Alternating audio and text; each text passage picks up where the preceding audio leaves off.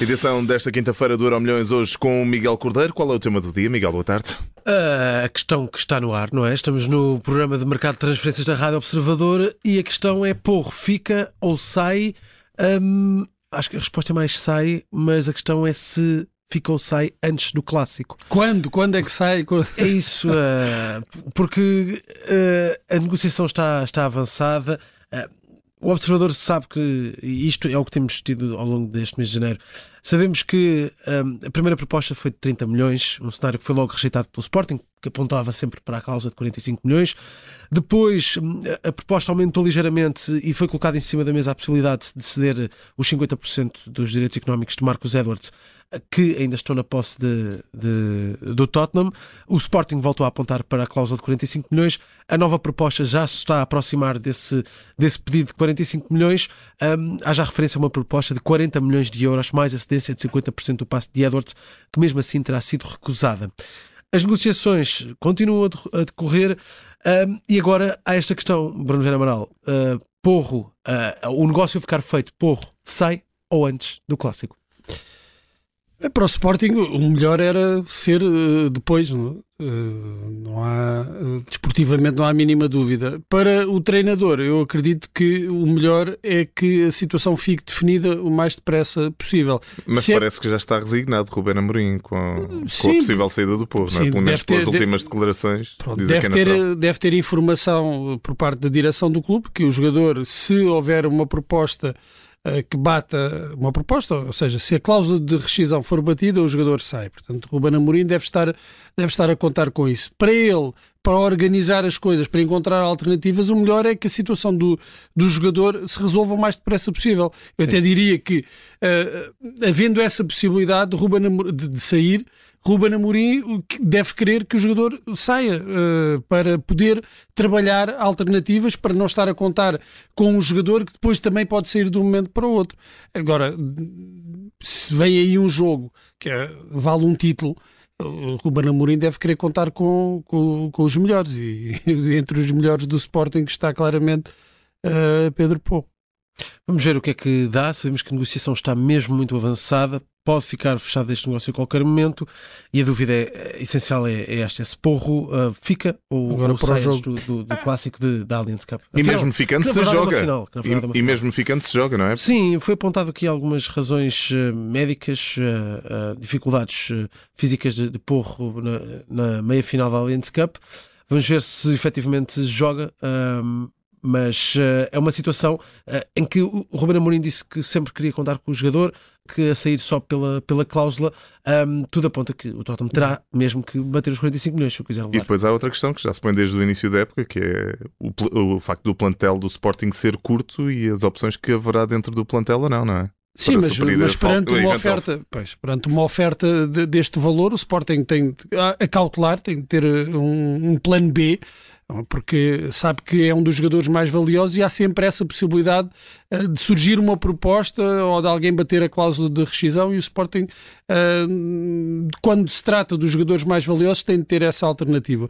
Há uma outra leitura uh, em relação ao, ao, percurso até do Pedro Sim. Porro no Sporting que eu acho que é possível fazer, que é isto é bom para o Sporting, como foi o empréstimo do Sarabia uh, pelo Paris Saint-Germain. Ou seja, uhum. o facto de ter corrido bem e o facto do empréstimo, começou por ser um empréstimo uh, de, do, que o City fez ao Sporting do Pedro Pou, também ter corrido bem, isto uh, possibilita que o Sporting no futuro, e outros clubes portugueses, mas em, neste caso em particular o Sporting, consiga convencer os jogadores em, nestas situações de empréstimo a vir para, para o Sporting jogadores que de outra forma não viriam sim, para, sim. para a Liga Portuguesa. Quer dizer, vejam, isto no passado resultou, resultou com o Porro, resultou com um jogador do nível do Sarabia, também pode resultar. E às vezes é isso que uh, é suficiente para convencer um jogador que de outra, uh, de outra maneira não viria para uma liga como a portuguesa, que é menos interessante. E ainda bem que estás a falar acerca do futuro, porque hoje, no futuro do Euro Milhões, vamos olhar para jogadores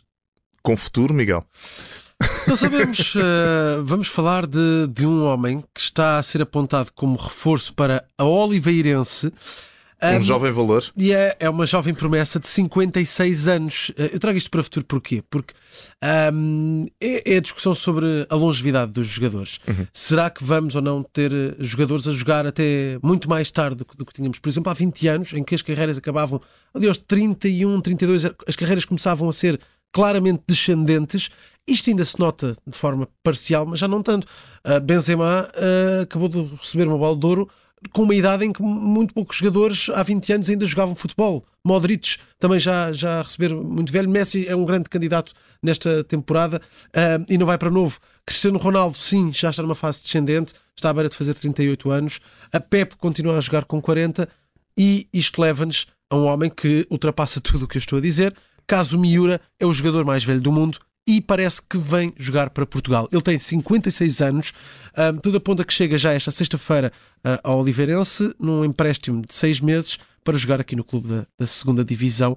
É um homem que, para vocês perceberem, um, começou a carreira em 1986. 1986, ainda está aí para as curvas, começou a carreira a jogar, a carreira profissional, claro. Uhum.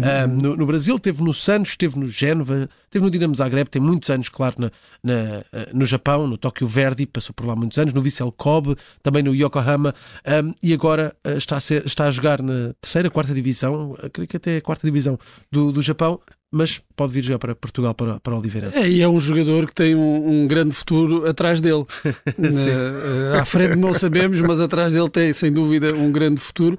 Uh, antigamente havia também casos de jogadores com uma longevidade uh, considerável. Estou a pensar num Dinosoff, foi campeão do mundo com 40 anos, mesmo uhum. no Roger Milá, que uh, brilhou na seleção dos Camarões com 42 anos ainda, uh, conseguiu Sim. marcar um gol aos 42 anos numa fase final do Campeonato do Mundo, mas eram exceções. Aquilo que nós vemos atualmente é de facto uma longevidade generalizada uh, dos jogadores ao, ao, mais alto nível. E não é só no futebol isto. Não é só no futebol. ver no, LeBron a fazer. No futebol em particular, o que vemos é que não só. Porque o Miguel Maia no vôlei também. Sim, sim não são só os jogadores a prolongar a, uh, a, a, carreira, mas a prolongar ao mais alto nível, ou seja, aquilo que o Miguel estava a dizer. Jogadores a disputar uh, os, os, maiores títulos, os maiores títulos individuais, não é apenas um jogador que, bem, ali no meio dos miúdos uh, se aguenta, ou, ou, ou guarda-redes, ou um defesa, ou aqueles jogadores que iam recuando, não é? começavam mais ou menos como avançados e acabavam é. ali encostadinhos ao guarda-redes. Não, agora o que vemos são vários jogadores acima dos 30, alguns acima dos 35, com papéis preponderantes em equipas, e, e, estamos a falar de uma época, de uma altura do, do, do, futebol em que a sobrecarga competitiva é enorme. Não é como há, há, uns anos em que os jogadores faziam para aí uns 30 e poucos jogos. Não, agora temos, uh, às vezes, uh, equipas a fazer quase 60 jogos. Portanto, é uma nova era com, com os velhinhos uh, a brilharem. E, ne, e, nesta nova era, quem sabe se qualquer dia poderemos ter um jogador com a idade de José Mourinho, que é o nosso tema de memória de hoje, não é, Miguel? É, a nossa, nossa o memória. O Miura não anda longe. Mas a não anda, é não, não. Eu deixei isto propositadamente nesta ordem porque Mourinho tem mais 4 anos do que Miura. Uh, caso uh, Miura já leva 56 e uh, leva 55, assim é que é, vai fazer 56 no próximo mês. José Mourinho faz uh, hoje uh, 60 anos e, claro, tínhamos que o trazer aqui para a nossa memória. Um, é um, um dos maiores treinadores da história do, do futebol, uh, tem já 26 títulos na carreira, é o único treinador que tem os três títulos europeus das provas que ainda existem na, na Europa, a Liga dos Campeões, a, a Europa League e a Conference League. Um, e é de facto uma carreira brilhante de José Mourinho. Um, tem altos e baixos, claro. Agora está numa, numa Roma que tem dificuldades, sérias dificuldades para lutar ainda pelo, pelo título italiano, mas está melhor do que o ano passado. E apesar de estar nessa Roma, a verdade é que o ano passado conquistou um título europeu, a terceira divisão da Europa, mas não deixa de ser uh, um título. Agora, eu queria vos perguntar qual é a vossa melhor memória de Mourinho, porque há muitas memórias de glórias, mas também há muitas memórias de situações caricatas. Bruno? Uh, a melhor memória, ou a memória mais, mais intensa, foi, de, foi sem dúvida aquele jogo uh, da meia final contra o Barcelona na, na Liga dos Campeões. Eu lembro-me de estar, de estar a ver Sim. esse jogo uh, e, e, e, bem, de estar a rezar. O Barcelona ainda marca um gol, é. faltava-lhe um gol para, para, para passar a eliminatória e toda a carga que existia, emocional até que existia uh, à volta desse jogo, foi uh, brutal. Uh, era o Mourinho Pep Guardiola. Era uma, e, exatamente, dois estilos antagónicos, uma, uma postura muito vá, italiana, quase de catenaccio do, do, do Inter de Milão, nesse segundo jogo em que também há, a circunstância de ter tido um jogador expulso, o Tiago Mota, e disso ter obrigado também a, a uma mudança nos planos. Eu acredito que uh, não teria dificuldades não teria dificuldade, não teria seguido a mesma estratégia se estivesse a jogar 11 contra 11, teria mais hipóteses de ferir o Barcelona na, no contra-ataque, mas é aquela vitória. Depois também a forma como o Mourinho festejou, para mim, é, é, o momento alto da carreira do Mourinho, tanto que é... Eu acho que é o momento, a forma como ele festeja, como ele festeja. É, é, sim, é sim, eu acho que é mais, ficou mais isso na memória do sim. que propriamente o jogo o da jogo, final contra claro. o Bayern Munique. Mesmo os festejos que ele faz com o Futebol Clube do Porto, uh, frente ao Manchester United, claro, há esse, Chelsea, esse momento esse icónico. Em particular é, é, incrível. Essas corridas que ele dava até à linha final. Exatamente. Esse jogo, eu se tivesse de escolher um segundo momento, escolheria essa eliminatória contra o United uh, no Porto, com o gol de Costinha, já quase no, no, no fim, que dá uh, o apuramento ao, ao, Porto, depois leva o Porto até à conquista da, da Liga dos Campeões, porque também é o momento em que ele se dá a conhecer ao mundo. É. Uh, e, e, é isso que o leva depois uh, para o Chelsea. Mas sem dúvida que esse jogo do Inter contra o Barcelona uh, teve outra carga claro. emocional. Eu, eu, eu, destaco aqui momentos fora do campo, as conferências de imprensa quando Mourinho foi para, para, para a Inglaterra, para o Chelsea. Era outra coisa, era outra louça. Era outra Icónicas, aquelas frases que ficaram e foi também Special por causa one. dessa. Lembro-me de uma vez numa, numa flash interview em que lhe perguntam se ele estava a sentir a pressão Uh, e ele diz: pressão. Não, eu, por acaso estive a ler esta semana muitas críticas a dizer que eu preciso de provar o meu valor na Premier League. E ele responde: Eu não tenho que provar nada. Uh, se olharmos para todos os treinadores, o único que já ganhou um título europeu é o Ferguson e está aqui há um porradão de anos.